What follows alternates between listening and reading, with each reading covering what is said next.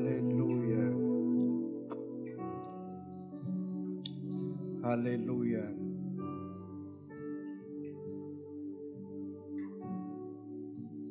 Vâng Chúa ơi, chúng con đến để tôn cao danh của Ngài. Chúng con cảm ơn Chúa vì Ngài tốt lành với chúng con. Vì Ngài đã cứu cuộc đời chúng con bởi chính mạng sống của Ngài. Chúng con cảm ơn Chúa vì chúng con được thuộc về Ngài. Con cảm ơn Chúa vì chúng con được học việc Ngài. Chúng con cảm ơn Chúa vì Ngài hiện diện giữa vòng chúng con mỗi khi chúng con nhóm nhau lại. Chúa ơi, giờ phút này mỗi một chúng con, chúng con mở rộng lòng chúng con cho Ngài. Xin Chúa đến động chạm đến lòng mỗi một chúng con. Hãy nhắc cho chúng con nhớ đến tình yêu của Ngài. Nguyện Đức Thánh Linh đổ đầy tình yêu của Đức Chúa Trời Cha vào lòng chúng con. Để cho con nhớ đến ngày cứu chúng con từ đâu. Và có Ngài cho con có những gì. Và tương lai nào đang chờ đón chúng con. Để lòng chúng con luôn luôn có lửa của tình yêu Ngài. Để cho con luôn luôn hướng về Ngài. Để cho con trung tín bước theo Ngài cho đến cuối cuộc đời chúng con. Chúng con cảm ơn Chúa Giêsu vâng Chúa giờ phút này chúng con đến để nghe lời của Ngài xin chính Chúa bày tỏ chính Ngài qua lời của Ngài xin chính Chúa động chạm đến đời sống chúng con thay đổi đời sống chúng con qua lời của Ngài Chúng con chỉ biết dâng thì giờ này trong tay Chúa. Nguyện Chúa sức giàu cho chúng con để chia sẻ lời của Ngài cũng như tiếp nhận lời của Ngài. Và nguyện trong tất cả mọi sự, nguyện Chúa được vinh hiển. Chúng con cảm ơn Chúa, chúng con tôn vinh Chúa và chúng con hiệp lòng cầu nguyện trong danh Chúa Giêsu Christ. Amen, amen, amen. Amen. Cảm ơn ca đoàn. Trước khi ngồi xuống chúng ta có thể chúc phước cho những người xung quanh chúng ta. Hallelujah. Hallelujah.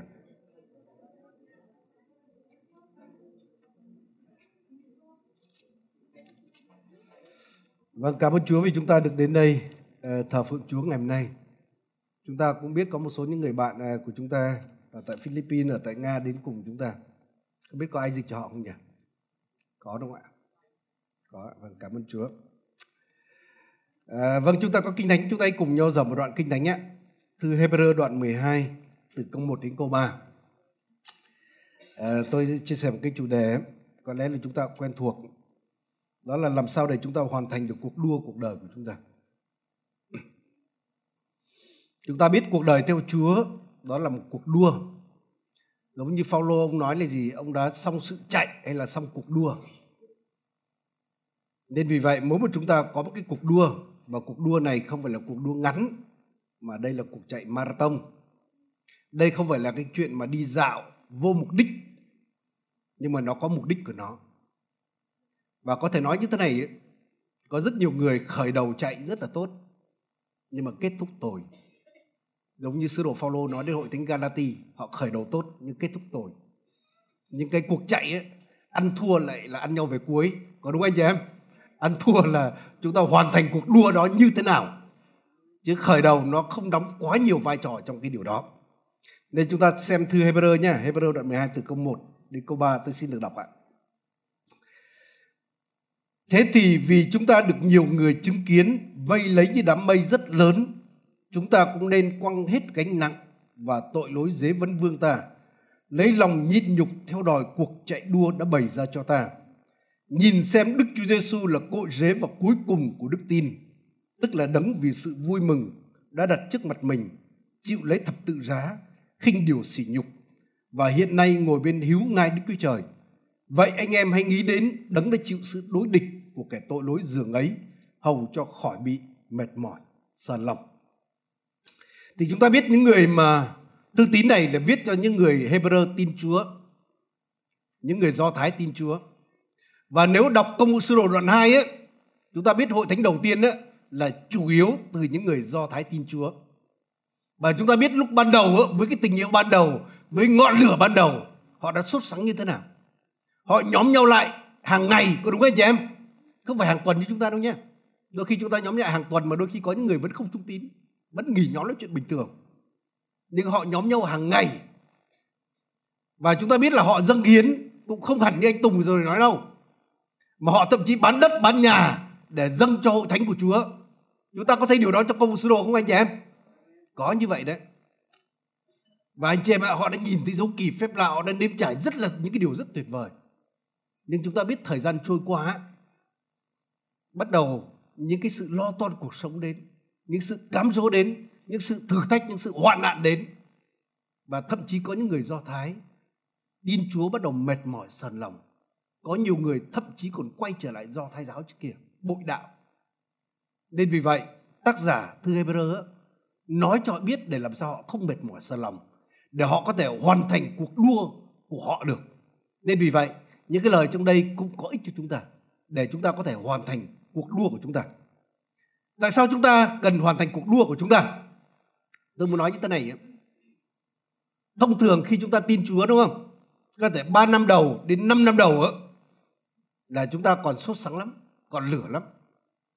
Nhưng mà sau 5 năm, có thể sau 10 năm, sau 15 năm có còn giữ lửa được nữa hay không mới là quan trọng rất nhiều cặp đôi mới lấy nhau á tuần trăng mật rất là tuyệt vời tất nhiên có những đôi mà tuần đó là tuần vướng mặt chứ không phải là tuần trăng mật nhưng rõ ràng cái tình yêu ban đầu cũng rất là tuyệt vời. Nhưng 10 năm sau sống cùng nhau 15 năm sau 20 năm sống cùng nhau cái sự trung thủy cái ngọn lửa tình yêu đó có còn hay không mới là cái vấn đề quan trọng. Nên tôi biết nhiều người ấy, bắt đầu từ năm thứ năm có những người từ năm thứ 10 trở đi ấy, bắt đầu không còn ngọn lửa không còn sự sốt sắng nữa. Nên chính vì vậy có thể đến những cái năm đầu tiên cho đến 5 năm đầu tiên đó thực ra cái sự mà ước muốn dâng mình hầu với Chúa là có nhiều những thanh niên trẻ muốn làm giáo sĩ là có nhiều người muốn sống hết mình cho Chúa là có nhưng mà sau khoảng thời gian đó bắt đầu nguội lạnh đi không còn ước muốn dám dâng mình xả thân như trước kia nữa Tôi biết nhiều thanh niên khi tin Chúa, mới tin Chúa rất bùng cháy. Sẵn sàng đi bất cứ nơi đâu. Sẵn sàng dâng mình cho Đức Chúa Trời. Nhưng bắt đầu 5 năm sau, bắt đầu có người yêu lấy vợ, lấy chồng, bắt đầu là mất lửa. Bây giờ chỉ chú tâm vào cái chuyện làm sao sinh tồn, sống còn, kiếm tiền. Chỉ như vậy thôi. Và rất đáng tiếc một cuộc đời như vậy. Nên vì vậy tôi nghĩ là có lẽ hội thánh chúng ta chúng ta phải chụp ngay những người tin Chúa những cái năm đầu đời của họ.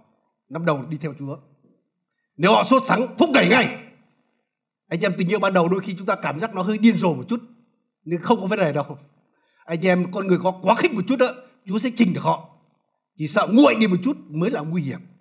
Còn hơi hơi cuồng lên một chút không có vấn đề gì cả. Chúa sẽ điều chỉnh được những con người đó. Nên vì vậy, đôi khi chúng ta phải chộp lấy những cái giai đoạn đầu tiên của người ta. Nên vì vậy, cái kỳ trại thanh niên sắp tới nha. Những bạn nào mà sẵn sàng dâng mình nhé sẵn sàng làm gì đó, chúng ta thúc họ làm điều đó luôn. Chúng ta, cái việc của chúng ta phải đốt lửa thêm. Đúng là chạy bùng cháy, đúng không? Chứ việc của chúng ta không phải là cầm xô nước lạnh đi dội người ta nhé có những người là thấy bùng cái bắt đầu là dội xô nước lạnh là làm tắt ngốm bóng người ta luôn. Và về sau không bao giờ khơi lại được ngọn lửa đó. Chúng ta đừng làm cái việc như vậy nhá. Và tôi biết anh em đây không ai làm việc đó cả. Tôi cũng đọc một cái thống kê người ta nói như thế này là những hội thánh mới ấy, là có tiềm năng phát triển rất nhiều. Có một cái thống kê người ta nói như thế này người ta xem một cái hệ phái ấy, thì người ta nói là những hội thánh mới thành lập ấy, khoảng từ 3 năm đến 5 năm ấy, thì số lượng người mới mỗi một năm trung bình có thể khoảng 10%. Nhưng bắt đầu những hội thánh từ sau 5 năm đến khoảng 15 năm á số người mới chỉ khoảng dưới 5% thôi. Còn sau 15 năm á số lượng người mới đến chỉ khoảng hơn 1% một chút. Nên chính vì vậy mà hội thánh luôn luôn phải làm mới mình. Nên vì vậy nếu hội thánh nào mà nó già cối quá, thậm chí chúng ta phải tách ra mở để hội thánh mới để cho cái luồng sinh khí mới. Còn nếu để truyền thống vài chục năm, vài trăm năm á, đến lúc chúng ta có thể hóa đá mất. Nên xin Chúa giúp cho chúng ta để chúng ta chớp lấy cái cơ hội ban đầu. Amen anh chị em. Và bây giờ chúng ta quay lại cái đoạn kinh thánh này ấy. Là vậy là tác giả khuyên chúng ta những điều gì để chúng ta không mệt mỏi sờn lòng. Để chúng ta có thể tin Chúa ngày nay 5 năm rồi, 10 năm, 15 năm chúng ta vẫn còn lửa. Tôi tin Chúa đến nay đã được khoảng 25 năm rồi, trên 25 năm rồi. Nhưng tôi vẫn cảm giác mình vẫn còn một còn lửa nào đó. vẫn còn muốn hầu vì Chúa, vẫn còn khát khao hầu vì Chúa. Nên tôi tin có những nguyên tắc để chúng ta có thể đi đến cuối cùng. Chúng ta vẫn có thể còn lửa. Nên những hôn nhân cũng như vậy, nếu chúng ta biết những nguyên tắc đó, thậm chí chúng ta càng sống với nhau đó, nó càng mặn nồng. chứ không phải là lúc yêu mới bùng cháy đến lúc là bắt đầu lấy nhau vài năm rồi bắt đầu nguội dần nguội dần không có chuyện đó đâu nên vì vậy chúng ta xem tác giả ở đây nói như thế nào thì cái điều thứ nhất ở đây có nói như thế này ấy, tác giả thư Hebrew có nói như thế này là có nhiều người chứng kiến vây lấy những đám mây rất lớn. Vậy những người chứng kiến ở đây, đó là những người nào? Đây là những người đã đi trước chúng ta. Đây những người mà có thể nói là truyền lại ngọn đuốc cho chúng ta. Những người này là cái tấm gương trong bước đường đi theo Đức Chúa Trời mà họ được chép trong Hebrew đoạn 11 nên vì vậy, hỡi anh chị em cái cuộc đời chúng ta đi theo Chúa có rất nhiều người giống như làm chứng cho chúng ta. Giống như vừa rồi chúng ta xem mùa World Cup đúng không? Khi mà có đội bóng ở dưới ấy, ở trên thực ra cái khán giả rất đông trên đó họ cổ vũ cho những người đá bóng ở đó. Đôi khi những cầu thủ đá bóng ấy, không biết trên kia bao nhiêu người có những ai trên đó. Nhưng mà những người trên khán đài thì nhìn rất rõ ràng từng người dưới như thế nào. Từng cái hành động ích kỷ của người ta muốn giành bóng cho mình hay chỉ muốn mình ghi vào gôn hay những cái bước đi sai lầm trên kia nhìn rõ tất cả. Nên tôi cũng tin một điều cái cuộc đời chúng ta đi theo Chúa trên đất này ấy, anh chị em những con người trên kia họ nhìn thấy rất rõ ràng. Đôi khi chúng ta bảo ôi tôi làm điều này một mình tôi làm sao ai biết trong phòng kín ai biết? Tôi xin nói là trên kia biết tất cả. Amen anh chị em. Và trên kia chỉ nín thở chờ đợi để khi chúng ta có một cái đường truyền nào thật tốt là trên kia gọi ô la ô la ngay. Amen anh chị em. Tôi có nghe một người nói như thế này một trong tác giả cũng rất là được uh, nhìn nhận. Ông nói là gì? Là có những người ở trên thiên đàng ngày nay ấy, cái điều gì họ quan tâm về đời sống chúng ta trên đất này?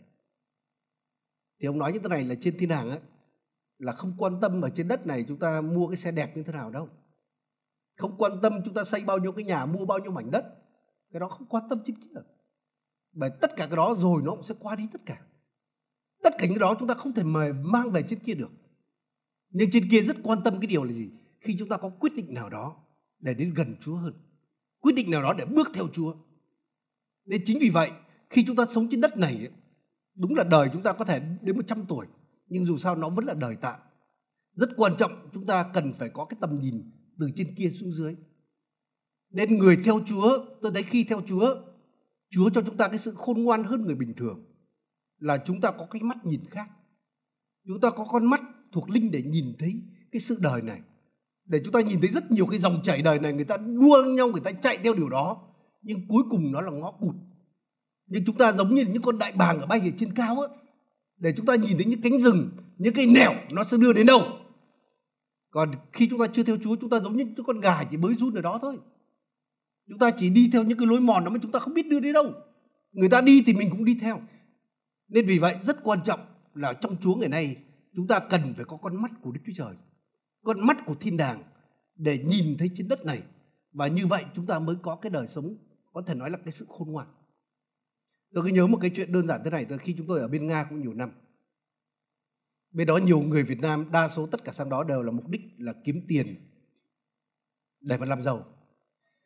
Và tôi để ý như thế này, có những con người họ nói là gì? Chúng tôi phải thường xuyên về phép việt nam bởi mỗi lần về việt nam giống như chúng tôi được nạp thêm năng lượng vậy để người ta hiểu là người ta sang nga để làm gì.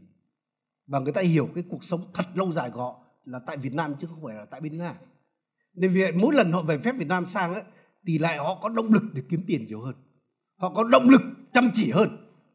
Còn tôi biết có những thành phố lẻ có những người sang đó cả hàng chục năm không về Việt Nam. Và cuối cùng sống cùng tôi bao nhiêu tiền tiêu bấy nhiêu say xỉn thôi.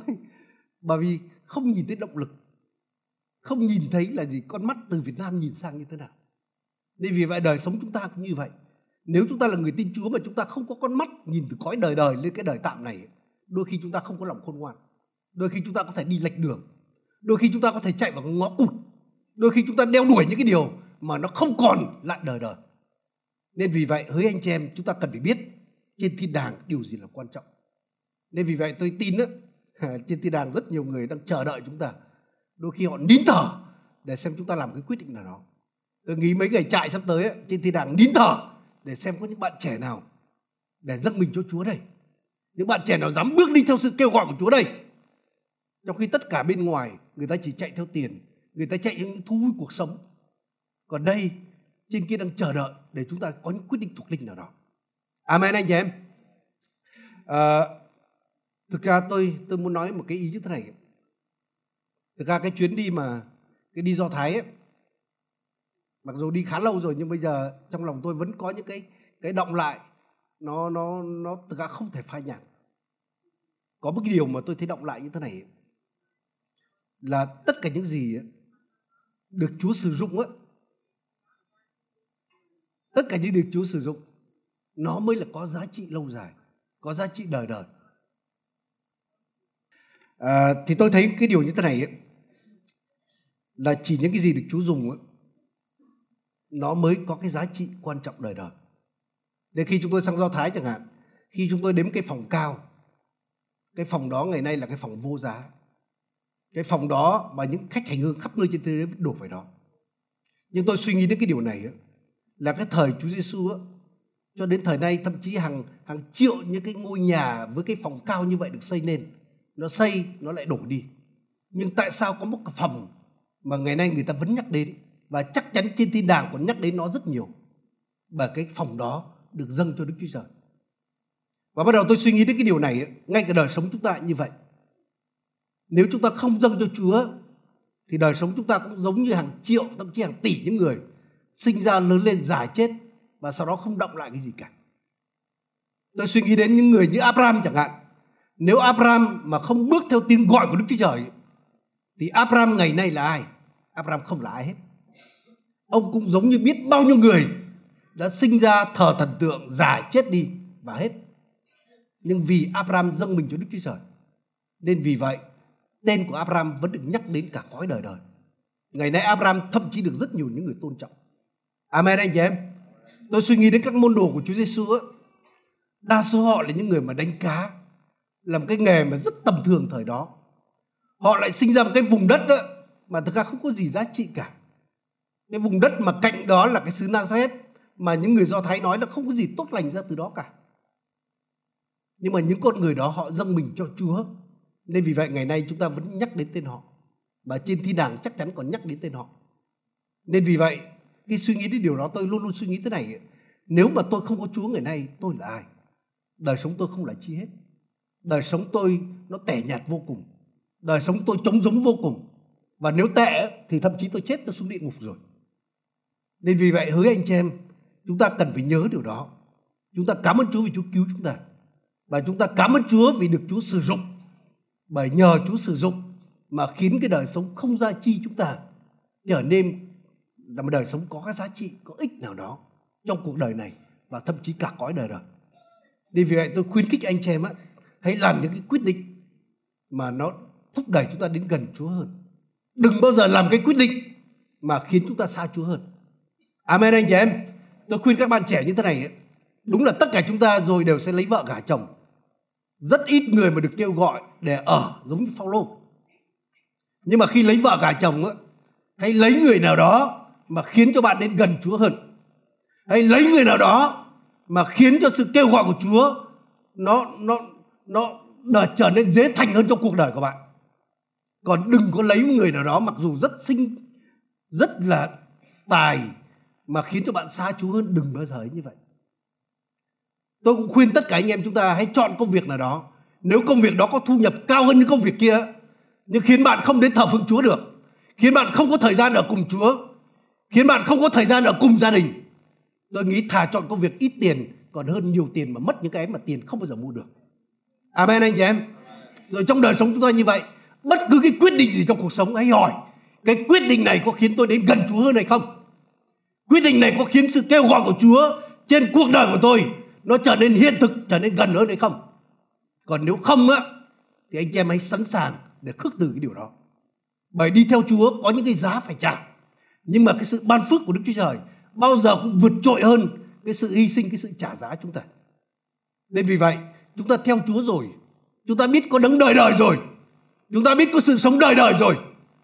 Đừng bao giờ làm những quyết định dại dột mà để khiến chúng ta quá gắn bó với đất này mà khiến chúng ta xa trên kia. Để kẻo như vợ của Lót ấy, đến khi mà mà Chúa đến ấy, thì lại bị đất này nó lôi xuống và hóa thành tự muối. Nên vì vậy xin Chúa thương xót tất cả chúng ta. Nên vì vậy anh chị em hãy nhớ là có những con người đang cổ vũ cho chúng ta họ đang hy vọng chúng ta, họ chờ đợi chúng ta. Chúng ta chịu trách nhiệm trước mặt họ. Nhưng tôi còn nói thêm ý như thế này chúng ta còn chịu trách nhiệm những người đi sau chúng ta nữa.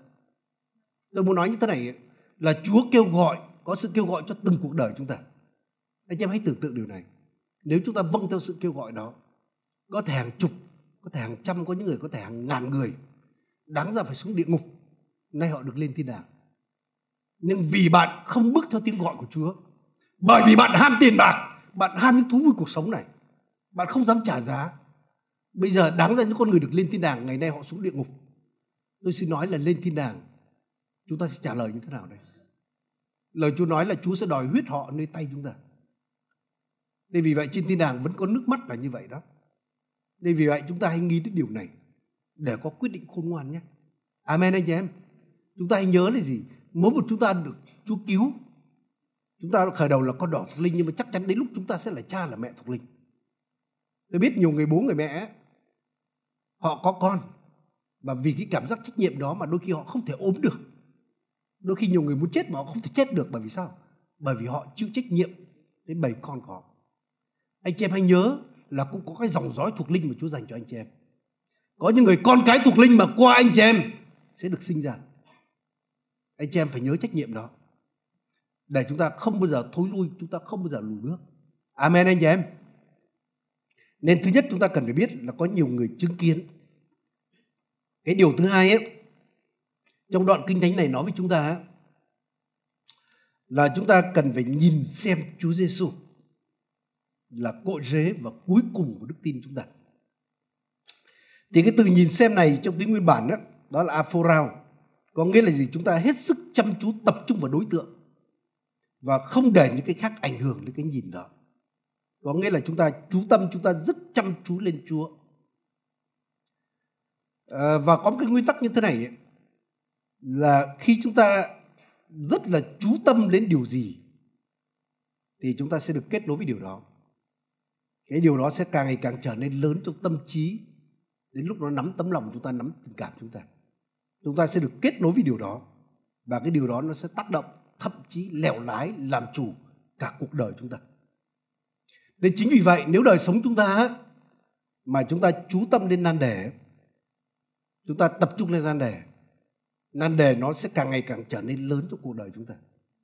Và đến lúc nó sẽ nắm lấy chúng ta, nó hút hết sức lực chúng ta, nó lấy niềm hy vọng, lấy đức tin của chúng ta, và đến lúc nó trở nên quá lớn và nó đè bẹp cuộc đời chúng ta. Chúng ta biết mùa World Cup vừa rồi, đúng không? Tôi biết là có nhiều người cá độ còn con cái chúa ở đây thì chắc không ai cá độ đúng không? Tôi nghĩ là hy vọng là như vậy. Còn nếu ai cá độ thì phải ăn năn với chúa đấy. À, và chúng ta xem bên ngoài đôi khi tôi nhìn thấy hình ảnh là có những người mà nhảy lầu xuống chết. Nhất là bên trung quốc thấy bảo nhảy lầu nhiều lắm. Để dân máu mây cờ bạc mà. Và anh chị em đôi khi có những người ấy, thực sự là gì? Cái số tiền họ mất không nhiều so với nhiều doanh nghiệp người ta nợ hàng ngàn tỷ mà đâu người ta đâu có quyên sinh như vậy đâu. Nhưng có một cái nguyên tắc như thế này ấy, là đôi khi chỉ vài chục triệu thôi. Nhưng nếu bạn cứ chú tâm lên nó bạn nhìn lên nó bạn nghĩ về nó bạn nói về nó thì mấy chục triệu đó đến lúc nó sẽ trở thành mấy trăm triệu mấy trăm tỷ. Đến lúc nó càng ngày càng trở nên lớn và nó sẽ đè bẹp người ta.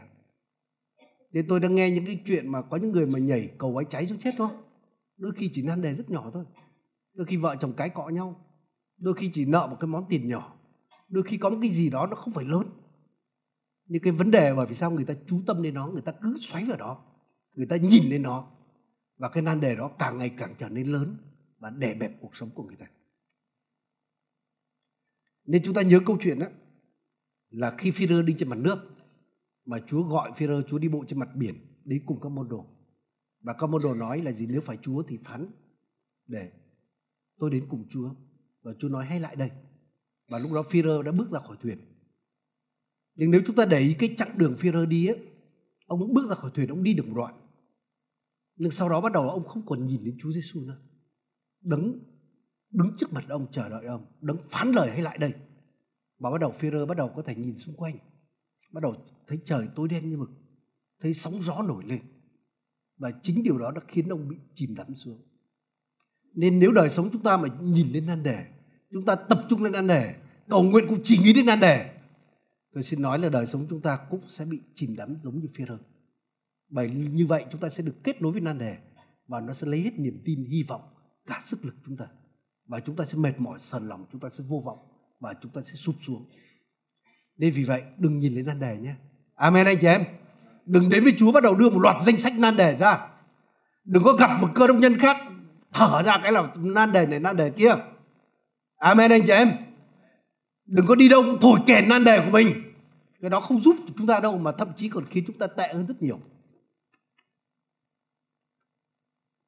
Tôi cứ nhớ là hồi tôi mới tin chúa.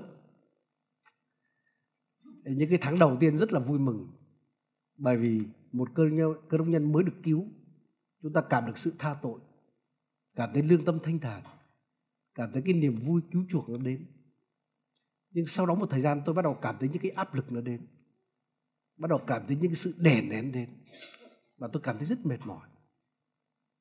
Và anh chị em khi áp lực đến ấy, lúc đó tôi chưa biết cái nguyên tắc này. Lúc đó tôi cứ nghĩ đến nó tôi ôm ấp nó thậm chí tôi còn phàn nàn với chúa nữa. Là chúa ấy theo chúa thế này còn khổ hơn cả không theo chúa nữa trước kia con không theo chúa thì con phạm tội có vấn đề gì đâu mà bây giờ cứ suốt ngày cáo trách rồi áp lực này áp lực kia. Và tôi để ý thấy là gì? Khi tôi mà phàn nàn làm bầm như vậy ấy, thì cái sự áp lực hay sự trầm uất đó nó kéo dài rất nhiều. Có những giai đoạn mà nửa năm trời tôi không biết nụ cười là gì cả. Tôi bị trầm uất bị căng thẳng không thích niềm vui là gì cả. Và sau tôi đọc kinh thánh tôi mới thấy là gì? Là khi dân do thái ở trong đồng vắng ấy họ gặp những cái sự thử thách trong đó và họ đã lầm bầm với Chúa. Và khi lầm bầm á, thì bắt đầu những con rắn của đồng vợ à, của của sa mạc đến cắn họ. Và tự nhiên tôi hiểu, tôi tỉnh ngộ ra điều là khi mình lầm bầm, mình phàn nàn đó cái đó mình lại mở cửa cho ma quỷ. Nó đến, nó phá đời sống mình. Và anh em từ đó trở đi, tôi không dám làm bầm nữa. Có khổ đi đâu phải cắn răng chịu đựng. Thậm chí là gì? Dường như mình phải dán băng dính vào miệng mình này. Để làm bầm, không làm bầm. nên vì vậy hỡi anh chị em, tôi muốn nói với anh chị em thế này nhé. Nếu có điều gì khó khăn đấy đừng có làm bầm, cái đó không phải giải pháp. Cái đó mở cửa để ma quỷ đến tấn công nhiều hơn. Nếu mà bạn bảo khó kiềm chế quá thì tốt nhất dán băng dính vào miệng mình đi. Bởi mình không dán, đến lúc có thể chúng ta sẽ bị phải dán đấy. Nên tôi nhớ câu chuyện bố của Giang Baptist đúng không? Ông bà vô sinh cầu nguyện rất nhiều. Và tôi nghĩ là đức tin của bà vợ đến lúc ông vào trong đền thờ và thiên sứ nói, đến báo tin là gì? Là lời cầu nguyện của vợ chồng ngươi đã được nhập và vợ ngươi sẽ mang thai sinh con. Và anh chị biết ông Sachari là thầy tế lễ của Đức Chúa Trời nhá. Ông bảo làm gì cái chuyện đó được giả tới đây làm sao sinh được con? Và anh chị em tin sứ buộc phải dán miệng ông giả lại, đúng không? Bởi nếu không dán ông ra ngoài, ông cứ phàn nàn, ông nói lời vô tín như vậy á, ông phá mất phép lạ. Nên vì vậy, hỡi anh chị em, sự sống, sự chết nơi quyền miệng lưới của chúng ta này nhé nên nói năng cẩn thận. Nên nói người bên cạnh nhé, nói năng cẩn thận nhé. Nên vì vậy, nếu chúng ta nhìn lên nan đề, nhìn lên ngoại cảnh á chúng ta sẽ dễ bị chìm đắm trong cái bước đường theo Chúa của chúng ta. Nhưng nếu chúng ta nhìn lên Chúa Giêsu chúng ta sẽ đi được đến cuối con đường. Tôi muốn nói thêm một ý như thế này. Đôi khi đời sống chúng ta chúng ta không nhìn lên ngoại cảnh, nan đề. Nhưng đôi khi chúng ta nhìn lên con người tôi sẽ nói nhìn lên con người quá nhiều cũng không tốt nha. Vừa chúng ta đi đại hội chúng ta có thể thấy mục sư này mục sư kia. Tôi sẽ nói đừng nhìn lên con người quá nhiều. Tất nhiên chúng ta rất tôn trọng những con người được Chúa sử dụng. Amen anh chị em. Nhưng đừng bao giờ thần tượng hóa họ bởi con người vẫn là con người thôi. Nên tôi biết là khi những cơ đốc nhân mới tin Chúa những người mới đến hội thánh ấy, đôi khi họ nhìn những người trong hội thánh ấy, là đều thấy là thiên thần hết nhưng bắt đầu một thời gian sau có những thiên thần mon men đến vay tiền của họ. Lại không trả tiền nữa. Rồi làm điều này điều kia, thậm chí lừa họ. Và cuối cùng họ trở nên thất vọng, tràn trề. Và nhiều người sau đó là gì bỏ luôn hội thánh và bỏ chúa luôn. Nên chúng ta hay nói là đừng nhìn những con người nhé. Con người là không hoàn hảo. Con người là có tội. Rồi tôi muốn nói với anh chị em như thế này, cũng đừng nhìn lên quá nhiều lên những người lãnh đạo nha họ cũng chỉ là con người thôi. Đôi khi mình nghĩ là họ rất hoàn hảo họ thánh thiện lắm. Nhưng tôi xin nói đến gần họ mới biết là họ thánh đến mức nào đó hỏi cái vợ họ hỏi chồng họ thì biết họ như thế nào. Nên vì vậy chúng ta cần phải có cái nhìn lành mạnh lên cả những người mà lãnh đạo những người hầu Chúa. Bởi tôi biết trong thời gian chẳng hạn vài năm trước ấy, chúng ta biết một loạt những cái mục sư rất là có tiếng rất được ơn. Chúng ta bắt đầu thấy báo chí viết về họ họ phạm tội này, họ xa ngã điều kia. Tôi biết rất nhiều người trở nên cay đắng, nhiều người trở nên thất vọng. Nhiều người thậm chí trước kia là công giáo bây giờ bỏ luôn tin lành. Nhưng tôi muốn nói là chúng ta cần phải nhìn đúng như sứ đồ Phaolô nói. Chúng tôi là những chiếc bình bằng đất sét nhưng chứa của báu ở trong mình. Nên vì vậy, nhìn đến con người, những người hầu việc Chúa, nếu chúng ta chỉ nhìn thấy của báu trong người ta, của quý sự sức giàu của Chúa tôi xin nói đến lúc chúng ta sẽ thất vọng. Bởi Đức Chúa Trời không bao giờ nhường vinh hiển cho một con người nào hay cho một thần tượng nào. Nên nếu con người nào mà bạn đặt họ là thần tượng á, đến lúc Chúa sẽ đá đổ thần tượng đó, bởi Chúa không nhường vinh hiển cho người đó. Và từ đang bạn rất yêu người đó, cuối cùng bạn trở nên cay đắng người đó và cuối cùng tổn hại chính đời sống bạn. Nhưng ngược lại á, cũng đừng nhìn lại người ta bảo toàn thế đất sét thôi. Anh chị em, nếu chúng ta với cái thái độ chỉ nhìn thấy người này, thế này, thế kia á lúc đó sẽ chúng ta sẽ giống như những người tại Nazareth đối xử với Chúa Giêsu đúng không? Họ nói người này là thợ mộc, con ông thợ mộc từ nhỏ đến lớn chúng tôi biết rất rõ ràng. Tôi còn nhớ là nhà tôi đóng cái tủ. Đấy còn Giêsu còn đóng tủ nữa, còn đóng cái đinh sai chỗ đó. Anh chị em khi họ tiếp nhận Chúa kiểu như vậy họ chỉ nhận được búa với đừng đục vào đầu thôi. Nhưng mà đến những nơi khác người ta tiếp nhận Chúa giống như một sứ giả từ trời là con Đức Chúa Trời và dấu kỳ phép lạ đã đến để động chạm đến đời sống họ. Nên vì vậy nhìn được con người, đúng là con người bằng đất sét, nhưng chúng ta cũng tôn trọng cái sự sức giàu, cái ơn Chúa đặt trên người ta. Và với thái độ như vậy, cái sự sức giàu đó, cái ơn của Chúa sẽ phục vụ cho chính chúng ta. Amen anh chị em. Nên vì vậy, đừng nhìn lên con người giống như nhìn lên Chúa, mà lời Chúa dạy chúng ta là chúng ta cần phải chăm xem Chúa Giêsu chúng ta cần phải chú tâm lên Chúa Giêsu chúng ta chú tâm lên Ngài bằng cách nào? Đó là chúng ta suy nghĩ về Ngài chúng ta chiêm nghiệm Ngài qua lời Chúa, qua sự cầu nguyện. Và nếu chúng ta với cái sự chú tâm như vậy á, tôi xin nói Chúa sẽ càng ngày trở nên lớn trong lòng, trong tâm trí chúng ta và nan đề trở nên sẽ nhỏ. Trong kinh thánh có một câu chuyện về cậu cậu bé David về sau thành vua David đúng không? Chúng ta biết là khi mà nếu xét về bên ngoài ấy, David là một cậu bé mà người ta nghĩ là không có gì đặc biệt cả nên khi tiên tri Samuel đến nhà báo cho bố của David nói là gì? Là ngày mai tôi sẽ đến nhà ông và một trong các con ông sẽ được Đức Giê-va chọn là vua kế tiếp của Israel. Anh em tưởng tượng cái tin đó là cái tin lớn như thế nào đúng không? Tôi đảm bảo là cái buổi tối ngày hôm đó còn hơn đêm 30 Tết. Cả nhà kia mất ngủ, quần quần áo áo là là lượt lượt, đầu tóc chỉnh tề để sẵn sàng nghênh tiếp vị sứ giả của Chúa đến. Nhưng anh chị biết sao mới đến ngày hôm sau á, David không có mặt ở đó. David cũng là con trong gia đình mà tại sao không có mặt? Có lẽ là David không có gì đặc biệt cả. Rồi một cái điều thứ hai tôi nghĩ là David chắc là cũng rất là hôi. Anh em đi do Thái anh em biết là có những cái thời gian người ta 6 đến 8 tháng trời không mưa đúng không? Những người chân kiều mà ở với kiều như vậy thì hôi như thế nào? Nên cũng có thể là bố David nói là gì? Một vị khách mà sang trọng như vậy đến nhà mình một vị trọng vị khách được kính trọng như vậy, chúng ta không thể thằng bé hôi dình ở nhà được. Nhưng mà anh chị em ơi, dưới con mắt Đức Chúa Trời, Đức Chúa Trời không nhìn như con người nhìn nhé. Con người nhìn bề ngoài, nhưng Đức Chúa Trời nhìn trong lòng. David là cậu bé khi chân cừu, một cái cậu thiếu niên như vậy. Nhưng mà ông thờ phượng Đức Chúa Trời, ông chiêm nghiệm Đức Chúa Trời. Tôi nghĩ là nhiều bài thi thiên mà xuất phát từ cái thời mà David chân cừu đó nên khi ông chiêm ngưỡng Chúa như vậy, ông thờ phượng Chúa như vậy, ông chú tâm lên Chúa như vậy, thì Đức Chúa Trời trở nên rất lớn trong lòng của ông. Chúa đầy tâm trí của ông. Và đến lúc thực sự là gì? Chúa làm chủ cả cuộc đời của ông. Nên vì vậy khi sư tử, khi gấu đến bắt chiên của David, chúng ta biết David không bỏ chạy, có đúng anh chị em? David không hoảng sợ bỏ chạy, David cũng là người bình thường. Và nếu chúng ta biết là chúng ta là người bình thường, chúng ta nhìn thấy sư tử á, nhìn thấy gấu, chứ không đùa đâu. Ở trong vườn thú sở thú mà chúng ta nhìn thấy qua cái kính mà chúng ta đã cảm thấy rợn rợn rồi. Huống chi là ngoài thiên nhiên mà gặp nó thì tôi nghĩ đảm bảo là chúng ta thậm chí nhiều người không chạy nổi luôn. Nhiều người là té xỉu luôn đừng ngất luôn đấy.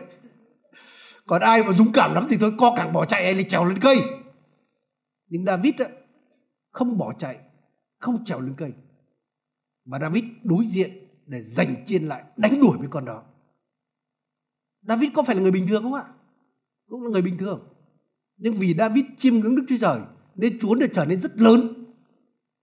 Và khi dưới con mắt của Đức Chúa Trời thì ông nhìn gấu, nhìn sư tử. Nó giống như một con thỏ thôi, giống như con chuột thôi. Nên David không run sợ. Tôi xin nói là đời sống chúng ta cũng sẽ có gấu, có sư tử đến để nó cướp cái gì đó đời sống chúng ta. Có thể nó muốn cướp con cái chúng ta, cướp tiền bạc của bạn, cướp sức khỏe của bạn anh chị em nếu chúng ta không chú tâm lên Chúa chúng ta sẽ bỏ chạy chúng ta sẽ để nó cướp thản nhiên nó cướp cái đó trong đời sống chúng ta. Nhưng nếu anh chị em chúng ta biết chú tâm lên Chúa chúng ta có thể đánh đuổi những kẻ thù đó.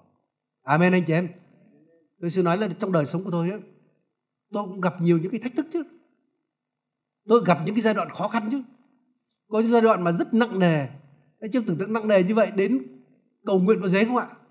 Nhiều khi mở miệng ra cảm giác là có cái gì nó gắn chặt miệng mình lại mở ra, thật là khó mở. Còn nói đến cầu nguyện ngợi Thiên Chúa thì khó vô cùng. Giờ kinh thánh không nổi, giờ nổi nữa. Nhưng anh chị em ơi, chúng ta vẫn phải làm cái bước nào đó. Và tôi bắt đầu là gì? Mình không hát được, thì mình bật những cái bài thánh ca để họ hát và mình bắt hòa theo. Amen anh chị em. Rồi thậm chí đến những cái buổi thờ phượng, những buổi cầu nguyện đó cùng với anh em mình cái đó nâng đỡ mình rất nhiều tôi nhớ cái lần đầu tiên tôi về Việt Nam á, về phép Việt Nam á, cầu nguyện mà mình không cầu nguyện nổi nữa. Tôi bắt đầu phải đến một cái nhóm hội thánh ở tại Hà Nội này á. Mặc dù chỉ có mười mấy các chị em thôi, nhưng đến cầu nguyện họ tôi mới cầu nguyện được. Mới cảm thấy có cái gì đó nó nó có sức lực đến. Nên anh chị em ơi, lúc đó chúng ta có thể bật thánh ca, chúng có thể đến nhóm cầu nguyện. Bắt đầu có thể dở thi tiên ra đọc thi tiên. Đọc một lần, thấy nó không vào cái gì cả, đọc lại lần thứ hai lần thứ hai vào đọc lại tiếp. Và anh chị em đến lúc cái đó nó sẽ khiến tâm trí chúng ta bắt đầu chú tâm lên Chúa. Và khi tâm trí chúng ta chú tâm lên Chúa, bắt đầu tấm lòng chúng ta dần dần cũng hướng lên Chúa. Và bắt đầu Chúa sẽ trở nên lớn trong lòng chúng ta. Và anh chị em có thể sau nửa tiếng, có những lúc có thể sau cả một tiếng đồng hồ, và bắt đầu chúng ta thấy tràn ngập Chúa hiện diện trong đời sống mình. Bởi vì Chúa ngự nơi đâu mà Chúa được tôn cảm và khi Chúa trở nên lớn trong đời sống chúng ta thì bắt đầu chúng ta nhìn lại cái nan đề chúng ta thấy nó quá bé. Tự nhiên mình còn lại cười mình nữa, tại sao mà mà một tiếng trước mình lại khóc cái nan đề này sao bây giờ nó bé tẹo như thế này mà tại sao một tiếng trước mình trầm uất, mình khổ sở vì nó? Anh chị em, cái vấn đề là bây giờ chúng ta chú tâm lên Chúa. Chúa trở nên rất lớn trong lòng, trong tâm trí chúng ta. Và nan đề nó trở nên rất nhỏ. Amen, anh chị em. Nên vì vậy, hỡi anh chị em, nếu anh chị em gặp nan đề tôi xin nói đi than thở không giúp ích cho anh chị em chúng ta đâu. Đi thổi kèn cho mọi người không giúp ích đâu anh chị em hãy đến với Chúa. Hãy tập trung lên Chúa hãy suy ngẫm những lời hứa của Chúa. Anh chị em khi cái điều đó nó chiếm tâm trí chúng ta Chúa làm chủ trong lòng tâm trí chúng ta thì nan đề trở nên rất nhỏ và sẽ có giải pháp. Chúng ta thắng được nó. Amen anh chị em. À, một điều tiếp theo khi nói đến cái sự mà chăm xem Chúa thì tôi muốn nói đến cái sự mà cái sự mà chúng ta thờ phượng Chúa. Chúng ta đến với Chúa vì Chúa và như vậy chúng ta sẽ được kết nối với chính Chúa với quyền năng của Chúa chúng ta có thể xem một câu kinh thánh nha, Corinto 2 này Corinto 2 đoạn 3 câu 18 á.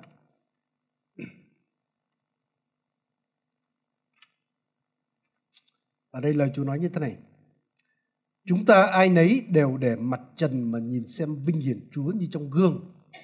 Thì hóa nên cũng một ảnh tượng Ngài từ vinh hiển qua vinh hiển như bởi Chúa là Thánh Linh.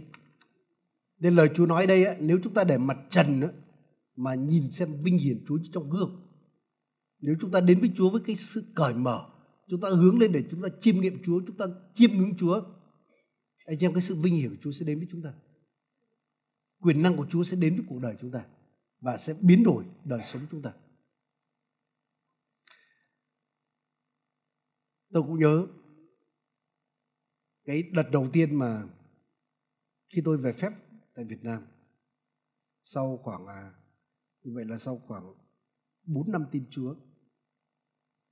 Và lúc đó về Việt Nam lúc đó không được như bây giờ đâu. Về Việt Nam tôi cảm thấy o ép tứ bề sự khó khăn từ gia đình từ xã hội từ tất cả mọi mặt. Tôi cảm thấy mình giống như con cá là bơi ngược dòng. Tôi thấy mình khốn khổ vô cùng và lúc đó tôi than phiền với Chúa, tôi kêu với Chúa là gì? Chúa ơi, nếu mà đi theo Chúa, mà hầu Chúa, mà không có quyền năng của Chúa, thì thực ra tất cả cái này nó đè bẹp mình mất. Mình không sống nổi. Đời sống như vậy là đời sống bất hạnh nhất. Và khi tôi quay lên sang bên Nga, mấy tháng trời tôi chỉ cầu nguyện để làm sao có thể thắng được cái điều đó. Và anh em tôi nhớ là tôi đã dự một cái đại hội của một tôi tôi chúa cũng là một tiên tri, tên là Maurice Cerulo lúc đó ông tổ chức một cái cái cái buổi mà đại hội ở tại một cái sân vận động. Và hôm đó tôi đến dự cái buổi ngày hôm đó tôi cảm nhận cả cái bầu không khí ở đó là sự hiện diện của Chúa đó. Và khi tôi tới Chúa giảng ông nói về đời sống sứ đồ Phaolô trong sách Philip. Ở đó Phaolô nói là gì? Ông coi mọi sự là rác rưởi là dơm rác vì cớ sự nhận biết Chúa. Và lúc đó ông Maurice ông nói như thế này ấy, giống như Phaolô nói là gì? Ông ước ao để biết Chúa và biết quyền năng của Chúa. Ông nói là gì? Là quyền năng của Chúa đến qua cái sự tương giao, hay qua sự nhận biết Chúa. Và anh em, cái lời đó giống như một cái lời từ trời cho tôi vậy.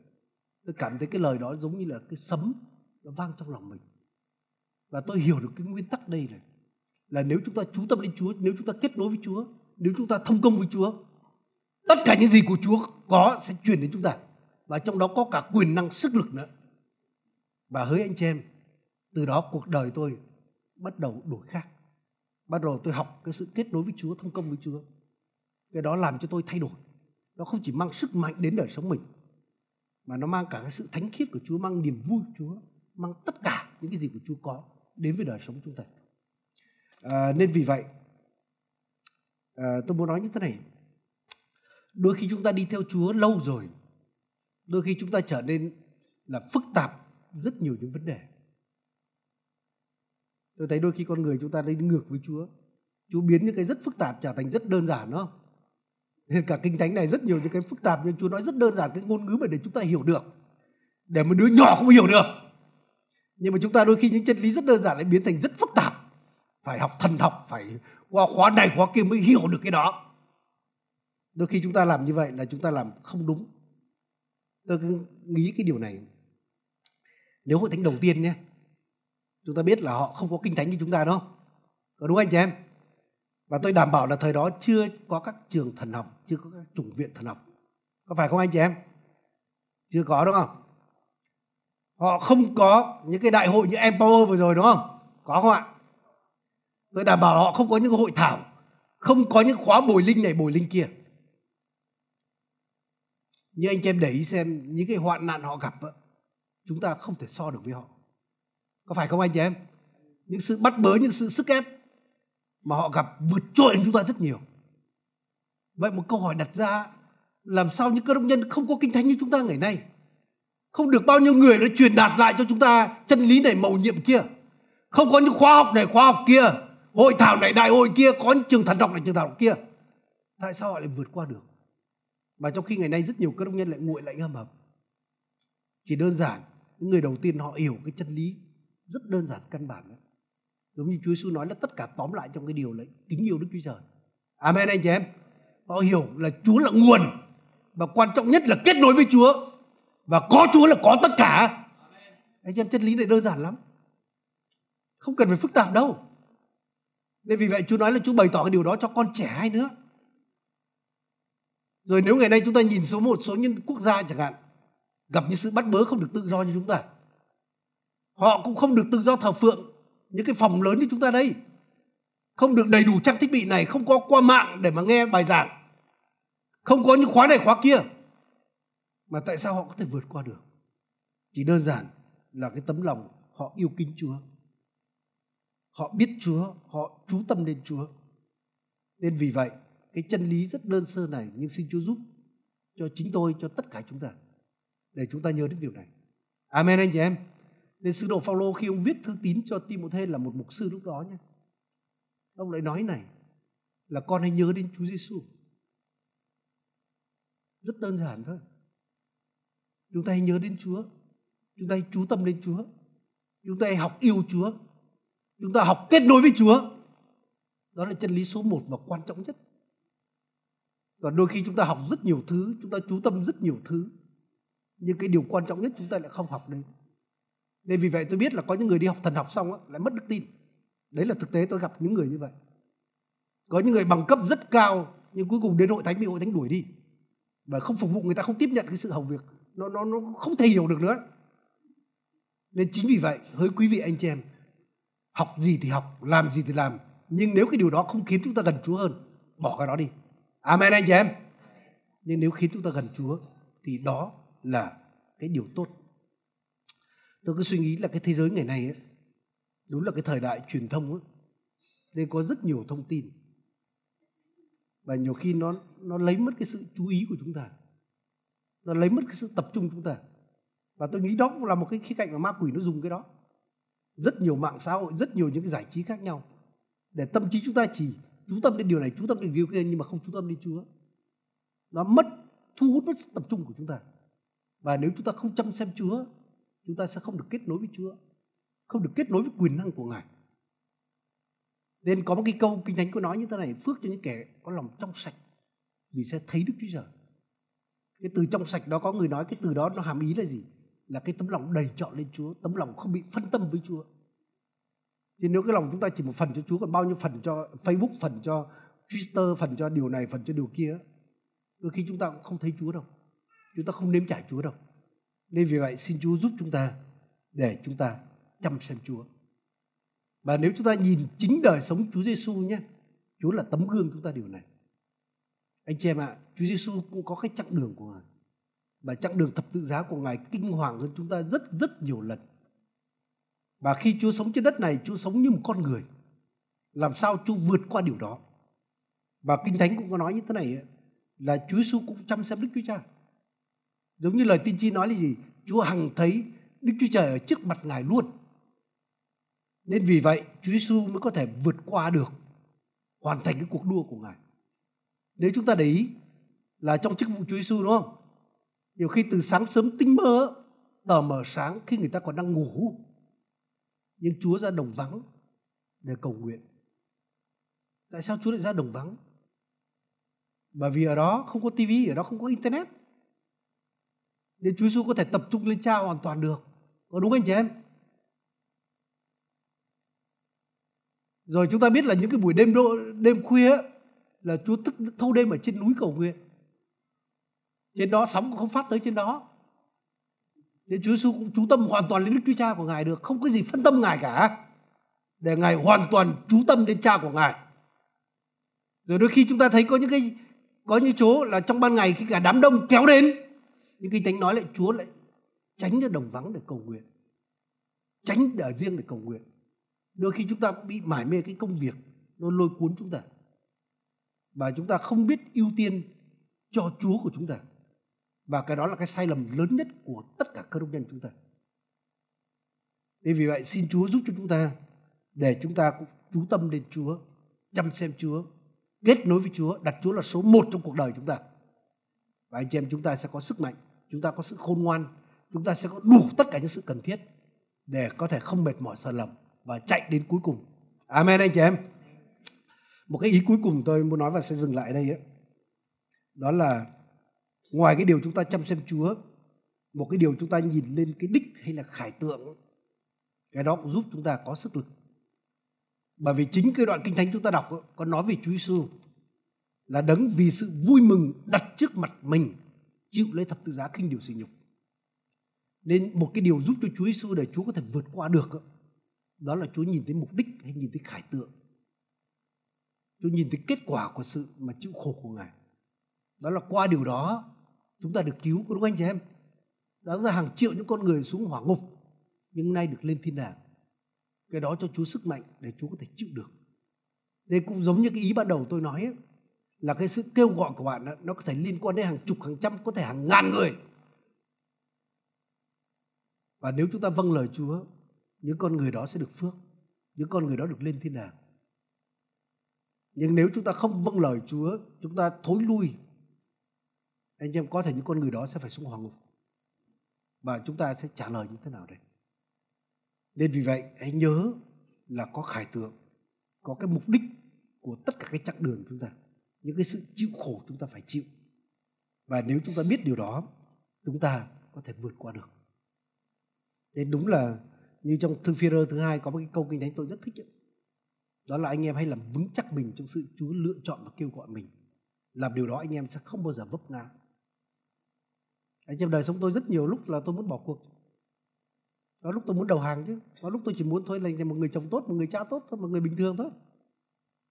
Nhưng mà anh chị em ạ cái sự kêu gọi của đức chúa trời. Khi chúng ta làm vững chắc điều đó, chúng ta thấy cái điều đó luôn luôn trước mặt chúng ta. Cái đó giúp giúp giúp chúng ta để chúng ta có thể vượt qua những cái thử thách tạm thời, những sự khó khăn tạm thời. Nên vì vậy, tại sao Abraham, ông có thể vâng theo Chúa? Ông lìa bỏ xứ sở quê hương ông là nơi cũng có thể nói là rất văn minh hiện đại thời đó, thịnh vượng thời đó, hơn nhiều cái xứ Canaan chứ. Nhưng tại sao ông có thể bước theo được? Bởi vì ông nhìn thấy cái thành mà Đức Chúa Trời sáng lập và xây cất. Ông nhìn thấy thành Jerusalem trên trời. Và cái điều đó đã khiến ông từ bỏ cái nơi quê hương của ông để bước theo tiếng gọi của Đức Chúa Trời. Tại sao dân Do Thái có thể rời xứ Ai Cập được? Bởi trước mắt họ là xứ hứa, xứ đượm, xứ bảo mật. Vì vậy những con người mà nắm được cái khải tượng đó thì họ có thể vượt qua đồng vắng được. Còn những người mà không nắm được điều đó mà chỉ nghĩ đến xứ Ai Cập có hành có tỏi á, thì tất cả họ đều chết trong đồng vắng. Nên trong đời sống chúng ta quý vị anh chị em ơi có sự kêu gọi của Chúa cho từng chúng ta. Và việc chúng ta là chúng ta ấp ủ chúng ta cưu mang điều đó. Chúng ta suy ngẫm đến điều đó. Chúng ta giống như một cái đích cuộc đua của chúng ta chúng ta luôn luôn nghĩ đến nó. Anh em cái đó khiến chúng ta có sức lực để chạy đến cuối cùng. Nên vì vậy tôi kết luận lại như thế này. Chúa có cuộc đua trong mỗi cuộc đời chúng ta. Và cuộc đua đó có mục đích, có ý nghĩa chứ không phải là đua để mà đua đâu. Và anh chị em ạ, chắc chắn rất nhiều cái thử thách, những cái sự nan đề, có nhiều điều để khiến chúng ta mệt mỏi sần lòng. Nhưng nếu chúng ta biết là có rất nhiều những người chứng kiến chúng ta, nếu chúng ta biết nhìn lên Chúa Giêsu nếu chúng ta biết nhìn lên cái mục đích mà Chúa kêu gọi, cái đó có thể tác động lên rất nhiều những con người. Và chúng ta sẽ có sức từ Chúa chúng ta sẽ không mệt mỏi sờn lòng và chúng ta sẽ đi được đến cuối cùng. Amen anh chị em. Đến giờ phút này chúng ta cùng nhau đứng dậy chúng ta đến cầu nguyện với Chúa nha.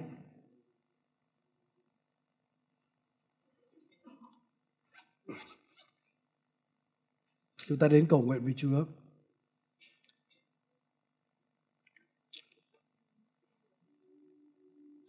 Nếu đời sống anh chị em nào đã mất lửa, cảm thấy ngày nay chúng ta đến nội thánh, chúng ta đi theo Chúa chỉ là trách nhiệm. Nếu đời sống đi theo Chúa mà không còn tính niềm vui, không còn lửa nữa, chúng ta hãy cầu xin Chúa. Chúa giúp cho con để con biết nhìn lên Ngài. Giúp cho con để con nhìn thấy mục đích của Ngài có cho cuộc đời con trên đất này. Cái đó sẽ động chạm đến hàng chục, hàng trăm, rất nhiều những con người. để cho ngọn lửa sức lực quay lại lòng của con. Hallelujah.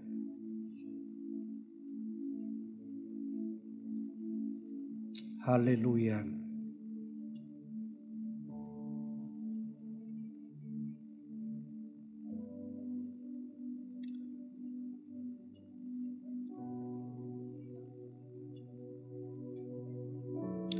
Chúa ơi cho con đến trước ngôi của Ngài. Giờ phút này chúng con cởi mở tấm lòng chúng con cho thánh linh của Ngài.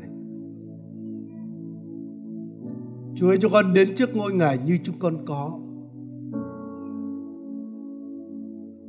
Nếu lòng chúng con nguội lạnh, nếu lòng chúng con mất lửa, nếu đời sống chúng con chỉ chú tâm vào những cái tội lỗi vấn vương, những cái nan đề của đời này, những sự ham mê mến của đời này, Chúa xin Chúa bày tỏ cho chúng con.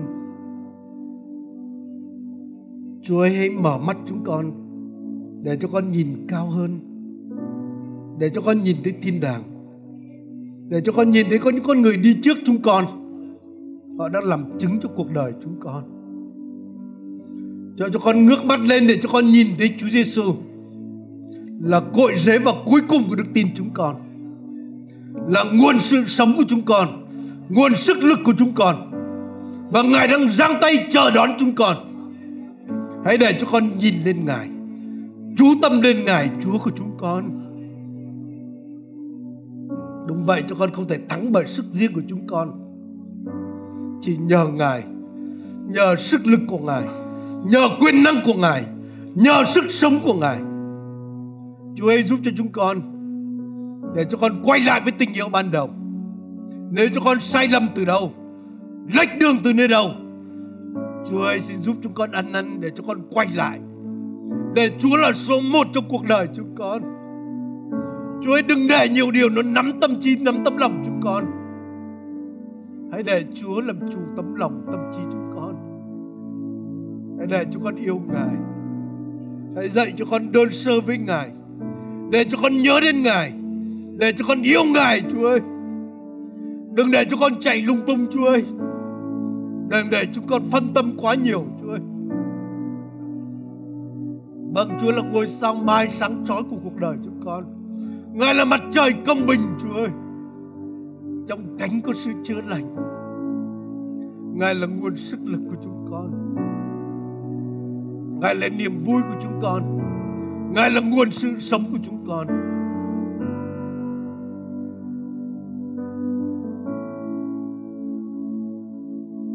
Chúa Giêsu ơi, Ngài cũng có sự kêu gọi cho cuộc đời chúng con. Ngài đặt cho con trên đất này là có mục đích của Ngài. Để qua đời sống chúng con động chạm đến rất nhiều những con người khác. Động chạm đến nhiều những linh hồn khác. Chúa ơi Ngài kêu gọi tất cả chúng con đều trở thành những người cha, người mẹ thuộc linh. Để sinh ra nhiều những người khác. Hãy cho chúng con cảm giác trách nhiệm. Cho chúng con biết cảm giác trách nhiệm. Để cho con không sống cho mình. Cho con sống cho những người khác Chúa ơi. Hallelujah. Hallelujah. Hallelujah.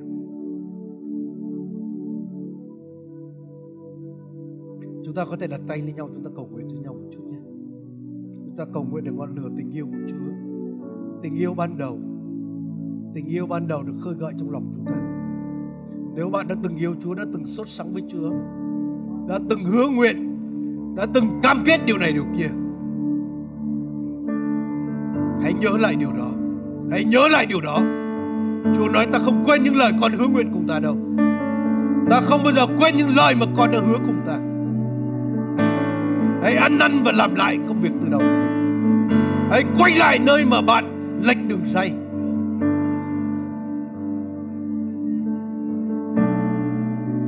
giúp cho con quay trở lại giúp cho con quay trở lại, Chúa ơi. Giúp cho con quay trở lại. Tình yêu ban đầu.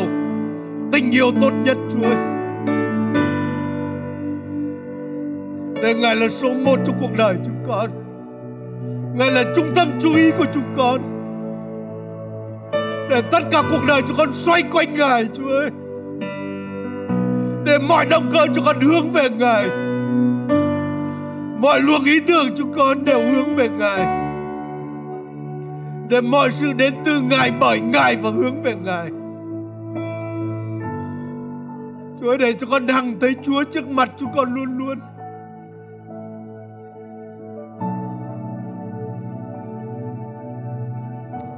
Hallelujah. Chúa ơi, nếu điều gì, những tội lỗi vấn vương nào chúng con ngăn trở chúng con. Hãy giúp cho con cắt bỏ điều đó.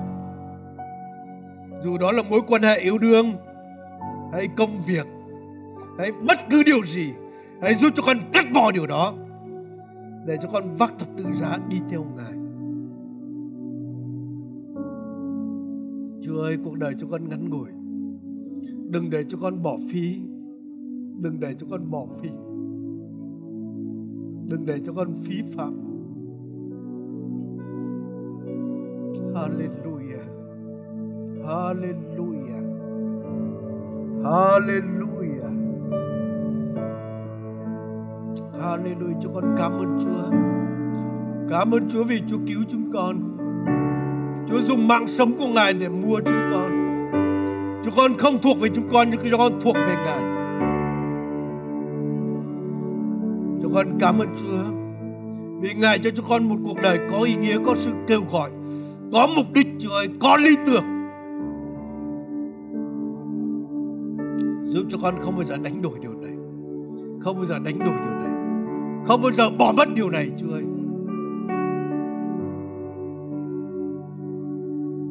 Hallelujah. Hallelujah. Vâng, xin con cái Chúa nếu chúng ta cần riêng chúng ta cứ cầu nguyện tiếp tục. Ta có thể cầu nguyện với Chúa. Hãy nhớ lại những lời bạn hứa nguyện. Hãy nhớ lại cái tình yêu ban đầu. Hãy nhớ lại những sự nóng cháy, những sự ngọt ngào. Xin Chúa cho điều